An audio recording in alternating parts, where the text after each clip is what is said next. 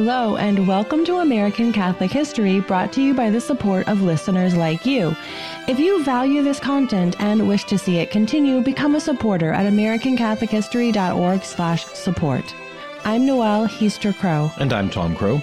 We start once again with a word of thanks for our supporters, uh, especially James B., Brian M., Kathy R., and Les R. Thank you so much. Yes, thank you sincerely. We're about 27% of the way to the amount of support we need to make this podcast a sustainable thing. Actually, 29%. Oh, yeah, we had a couple. I missed re- the memo. Couple recent supporters, so all the way up to twenty nine percent. Fantastic. But we really need to get to thirty five percent of what of our total goal by the end of December. So if you can help us, so there you go. There's your task. So if so if you've enjoyed these episodes, if you've learned something, if you've been inspired or edified or helped in your faith, please consider becoming a supporter. You can learn about our support tiers at American Catholic History org slash support. The lowest tier is just five dollars a month at the cost of a fancy peppermint Starbucks or Dunkin', as we prefer, yes. coffee. So you know, just yeah. Just but I will say the fifteen dollar level has seemed to be a little more popular lately. That gets you a mug and a really nice sticker. So yeah, fifteen dollars. You know, it's just that's reachable too. Three of those coffees per month. Anyway, so that said, and thank you for your support let's get on with the show. Okay. Today we're talking at long last about Bishop Benedict Joseph Flaget. We've mentioned him a lot, um, we're really excited to tell you his story today. He's the first bishop of Bardstown and later the first bishop of Louisville when the see moved 40 miles north northwest. Flaget is the reason we have an incredible pilgrimage to the Kentucky Holy Land and Bourbon Country. We're going back in August of next year, and we hope you'll join us. Make it a Christmas present for yourself and your loved ones. This is this is a very holy holy place. It's just so filled with great Catholic history, and there's also bourbon. yes, there are bourbon tastings and bourbon tours, but the churches and just being in that place where so much amazing history happened is a really wonderful experience. I've talked before about praying at the tombs of the first Trappists and the first Dominicans to come to the United States. And it's just such a powerful experience. Hopefully, this episode will help you make the choice to come with us. Get details at AmericanCatholicHistory.org slash pilgrimages. And my favorite moment was praying at Bishop Flaget's tomb. Mm-hmm. Frankly, uh, to me, Benedict Joseph Flaget should be a canonized saint, and I mean that in all sincerity. And the fact that he isn't, frankly, is further proof of that he should be, if that makes any sense. Um, well, what you're talking about is his incredible humility. Yeah, that, and of course, the miracles credited to his prayers while he was still alive. But honestly, with his humility, it may well be his own entreaties at the throne of God asking not to be canonized because he doesn't feel he deserves the honor that has forestalled the process. Um, okay. not sure it works that way, but okay. I think I kind of get your point. but what is undeniable is his incredible faith in God and his work ethic. He was the first bishop of a diocese that, when it was established in 1808, covered roughly half the territory of the United States. It had the current United States, not now, just to clarify. It had all or portions of present day Kentucky, Tennessee, Ohio, Indiana, Illinois, Michigan, Wisconsin, Iowa, Arkansas, Minnesota, and Missouri. By the time he died, his diocese was just the state of Kentucky. Yes, and by that time, the dioceses of Cincinnati, St. Louis, Nashville, Detroit, Vincennes, Chicago, and Milwaukee had been erected out of land previously covered by Bardstown and Bishop Flaget. But his influence wasn't just in that vast territory west of the Appalachians. He was a trusted advisor on church matters in the major cities of the East Coast, as well as in Rome. In short, it is not a stretch to say that he was the most influential and important bishop of the very early days of the church in the U.S who wasn't named John Carroll. Yeah, in that generation before Francis Kenrick and John Hughes, Flaget stands out even over Jean Cheverus, first bishop of Boston. Cheverus was wildly important for Catholicism in the Northeast, and John Carroll respected him greatly. But he departed Boston in 1823 after just 15 years and spent the rest of his life back in his native France. And since the first few bishops of New York and Philadelphia were either absent, short lived, or ineffective, Flaget was massively important for the development of the church in the U.S. It helps that he was personally a very holy and wise man with an iron constitution. so let's tell his story from the beginning. Yeah. So Benedict Joseph Flaget was born in Auvergne, France in November 7th, 1763. His father died shortly before he was born, and his mother died when he was just two years old. He and his two brothers were raised by an aunt, their mother's sister. She was a wonderful, pious woman, and later in Bishop Flaget's uh, life, he gushed about how much he owed her and how ready he was to spare any expense to make her life comfortable. Helping the aunt to raise them was their father's brother, who was a canon at the nearby collegiate church. At 17, Flaget entered the Sulpician seminary and he joined the Sulpicians there three years later after being very moved by their way of life and their charism for missionary work and teaching priests. Ordained in 1787, he taught at the Sulpician seminaries in France, two of them, until the bloody French Revolution changed his life. that bloody French Revolution again. It's like the know nothings. They just keep coming up as a cause of events in American Catholic history. Yeah, it was one of the most insane episodes in human history. Flaget was forced to leave his post at the seminary in 1791, and with the advice of his Sulpician superior, he fled France for America. He sailed from Bordeaux in January 1792. On the ship, which took him across the ocean, were a couple of other Sulpician priests, including Jean Baptiste Marie David. David would eventually be his coadjutor in Bardstown and eventually his successor, then his predecessor in that see. More on that crazy happening in a moment. Among the others on that ship was a seminarian who was nearly done with his studies, one Stephen Badin. Badin, of course, would become the first man ordained in the United States and then would be stationed as a missionary in Kentucky. In fact, not just a missionary, but the missionary in Kentucky before Bishop Flaget showed up. He was a hardworking, devoted missionary and he was cantankerous. We told his colorful story in a previous episode. Flaget and Company reported to Baltimore at the end of March 1792, where they were received warmly by John Carroll, Bishop of Baltimore. At the time, of course, Baltimore was the only diocese in the country, so Carroll was very happy to get more priests, especially educated and capable ones. And Flaget fit that bill nicely. After just two months in America, Father Flaget was sent to one of the oldest Catholic cities west of the Appalachians, the Post of Vincennes on the banks of the Wabash River in southwestern Indiana. Vincennes had been a very important military post first built by the French. Then the British controlled it, and then the Americans took it during the Revolution with the help of French Catholics in the area and their priest, Father Pierre Gibault. That's another interesting story that we told in a previous episode. So he set off for Vincennes, stopping for a time at Pittsburgh, where he was received by General Anthony Wayne. From there, he set off on flatboat down the Ohio River until coming to the Falls of the Ohio which is where the town of Louisville sprang up. Yes, indeed. So his first time in Kentucky was long before he had any inkling that that state and the city where he disembarked would become his life's work. At Vincennes, he found the faith in a pitiable state. The chapel was dilapidated, the practice of the faith was shoddy. They hadn't had a priest in at least five years, and it was only a traveling priest who came by occasionally.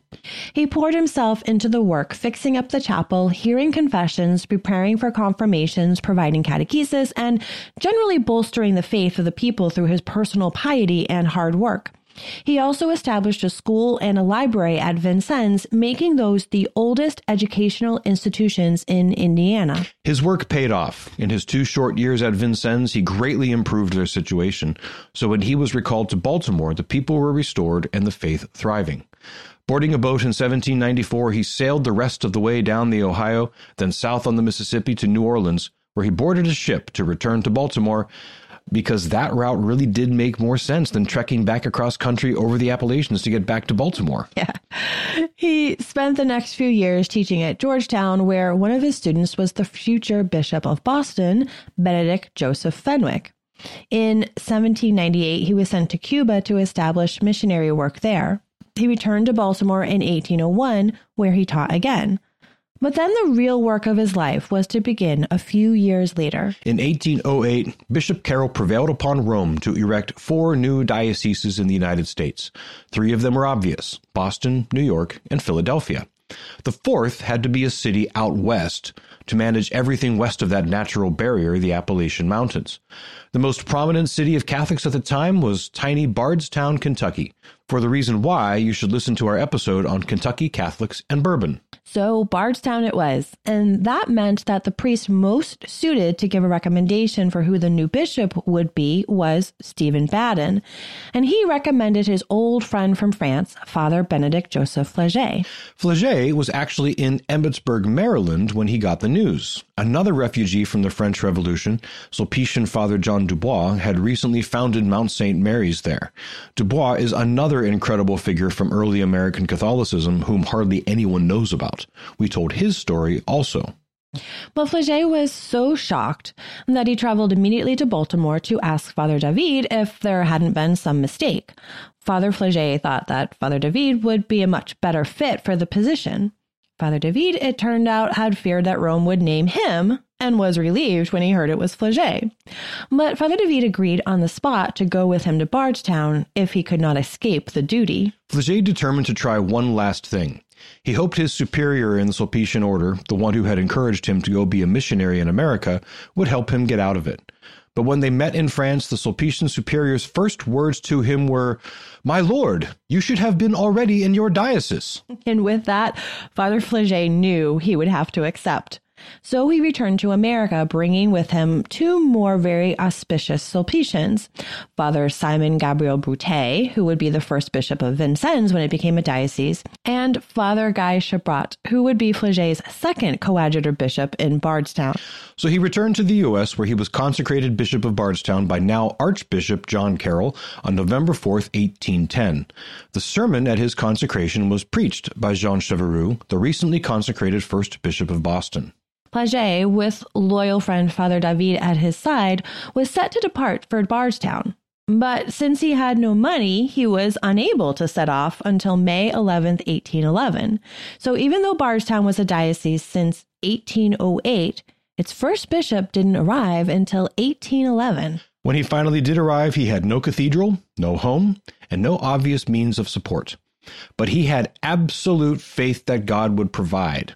In reflecting on entering Bardstown for that first time, he wrote, in entering the town, I devoted myself to all the guardian angels who reside therein, and I prayed to God with all my heart to make me die a thousand times should I not become an instrument of his glory in this new diocese. Oh, my dear brother, have compassion on me, overloaded with so heavy a burden, and pray fervently to God that he would vouchsafe to lighten it. Yeah, he had very much a Lord, not as I will, but as thou wilt attitude. And he needed it because it was the Lord's work above all. At first, he lived and worked out of St. Stephen, which was the farm and home built by Father Stephen Badin. Also in residence at St. Stephen was the other great missionary priest of the region, the stout Belgian Father Charles Nerinckx. Bishop Flaget also welcomed the seminarians who had traveled with him to live at St. Stephen. From these very humble beginnings, he once again poured himself into the work. From St. Stephen's, they moved the diocesan base of operations to a new church on land donated by the Howard family.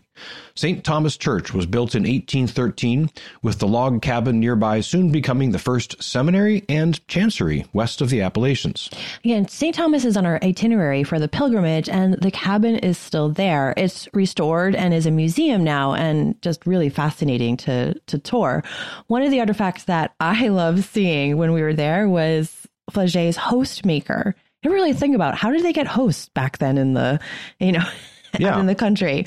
Um, where you know we don't really think about that where they come from. But in that situation the priests and more likely the seminarians had to make them one at a time with this little waffle iron looking thing. It's such a cool item to see and it really contextualizes the practice and work of the faith. Yeah it really is a neat thing to see. And also during this time bishop flaget ordained guy chabrat the first ordination west of the appalachians in 1812 bishop flaget began to travel around his vast diocese. He made multiple long long trips during his first few years. At one point, he wrote that he hadn't spent more than four nights under one roof at any time during his first few years as Bishop of Bardstown. He lived in his saddle. He would travel many miles in a day, and sometimes that meant not eating for most of the day because he was scheduled to offer Mass at the place he was headed. But he endured it all with joy and zeal for the work. After he'd visited towns and chapels in Kentucky and Tennessee, he headed north.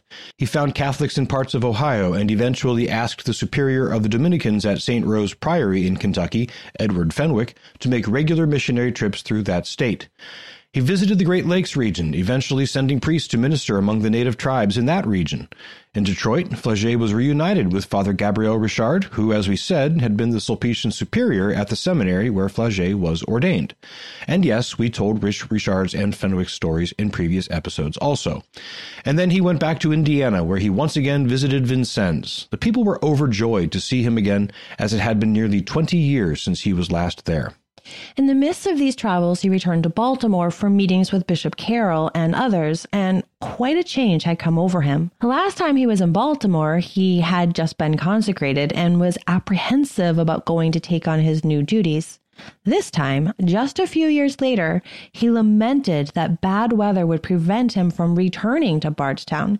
He wrote in his journal, An olive tree transplanted to Lapland would not be more out of place than I am at Baltimore where I am detained by snow and bad roads. That's quite a change, and it is beautiful. He returned to Bardstown in 1813 and resumed his apostolic missionary visits. After the death of Bishop Carroll in 1816, Bishop Flaget became more or less the elder statesman of the American Church. He paved the way for St. Louis to become a diocese, recommended that Cincinnati become a diocese, and that Father Edward Fenwick of the Dominicans become the first bishop. And that appointment made sense since Fenwick had been the major missionary to Ohio for years. Interestingly, the other candidate for Cincinnati was Prince Gallitzin, the longtime missionary to central and western Pennsylvania. But Gallitzin made clear he was not interested well before his name was formally submitted, so Fenwick was the only other sensible choice. And we told Gallitzin's story also in a previous episode. As we mentioned before, Bishop Flaget's name has come up a lot over the years we've been doing this podcast, though we've never fleshed out his story like we are now. Yeah. And this is this this is the thing about Flaget. Because of his French roots, the French Revolution, his personal holiness, his longevity and his stability, he was so much in the middle of so much that was going on in the church in America. He was influential in John Dubois becoming the third bishop of New York, Benedict Fenwick, not Edward, but Benedict, becoming the second bishop of Boston. Simon Brute, the first bishop of Vincennes, and so many others. When Archbishop Marshall of Baltimore died, Bishop Flaget was called upon to consecrate his successor, James Whitfield, as the fourth archbishop in that premier see. And in 1830, Bishop Flaget's personal secretary, Francis Kenrick, was named the fourth bishop of Philadelphia. Like we said, he may well have been the second most important bishop in the early years of the church in America, even though he was a missionary bishop in the largest, most dispersed, and least wealthy diocese.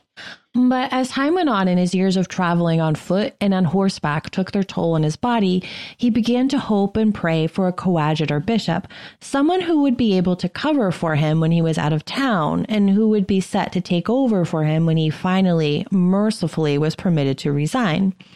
Well, he got that coadjutor in 1819 when his loyal friend Father David was named his coadjutor. So he could travel with the confidence that matters of the diocese were being handled properly back at home. As the 1820s gave way to the 1830s, he began to wish for that day when he could resign or perhaps even die to be relieved of the duties. In 1832, his health had deteriorated so much that he officially offered his resignation to Rome. That same year, a cholera epidemic broke out in the burgeoning city of Louisville. Bishop Flaget hurried to that city to minister to the dying. It's almost like he wasn't waiting around to see if Rome would relieve him of the burden. Maybe death would come and do it sooner, you know? Of course, concern for souls is what impelled him to work among the sick and dying in Louisville, but he may well have seen death as a good side effect. Yeah, maybe. When that epidemic had burned out and he didn't die, he continued on to St. Louis to visit with his good friend Bishop Rosati. It was while there he received word from his coadjutor, Bishop David, that his resignation had actually actually been accepted, and David was now the Bishop of Bardstown. However, in the same message, Bishop David informed Flaget that the people and clergy of Bardstown were incensed. They refused to believe it. They didn't want Bishop David. They wanted Bishop Flaget. So he returned to Bardstown to try to calm the situation, but it didn't work. Eventually, Bishop David submitted his resignation to Rome. They accepted it and reinstated Bishop Flaget as the ordinary of Bardstown, and thus he was compelled to carry on the burden. And that's how Bishop David was his successor and predecessor. Yeah. Yeah. And now, mind you, it wasn't that Bishop Flaget shirked his duties or didn't love his people, but he desired solitude and peace. He preferred to be a solitary missionary working in a particular field, not the oft consulted leader of the church who bore responsibility for so many souls, and not just those in his own diocese, but those in dioceses where he was instrumental in selecting their bishop. But his humility and devotion to duty ruled the day. But now he needed another coadjutor. David had remained in Bardstown to continue to teach, eventually dying in 1841, but he could no longer be coadjutor, so Flaget requested a new one and prayed that it would not be long. In 1834, his prayer was answered again. This time, it was his other loyal friend from France, Guy Chabrat. With Chabrat in place, he was finally able to take the trip back to Europe that he had so desired. He spent four years in Europe visiting family, friends, the Pope, nearly every diocese in France, and even dining with royalty who wished to learn of his missionary work. In his conversation with the Pope, Gregory the 16th at this point, he brought up the idea of moving the seat of his diocese from Bardstown to the now much larger city of Louisville. That city had grown dramatically, and much of the growth was Catholic immigrants. No decision was made immediately, but the Pope sent the matter to the Congregation for the Propagation of the Faith. He returned from Europe with many items for his cathedral in Bardstown, the monumental Cathedral of St. Joseph, which he had built in 1820.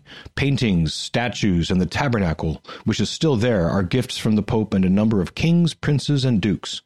We saw them on our first trip, and we'll see them again next August.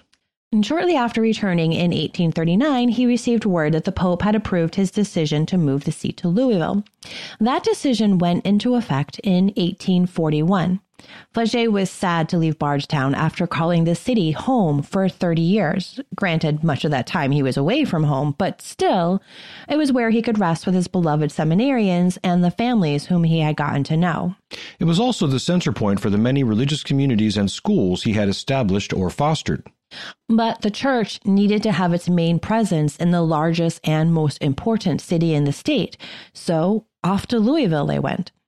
After this point, Flaget left much of the administration of the diocese to Bishop Chabrat. But his trials were not quite over.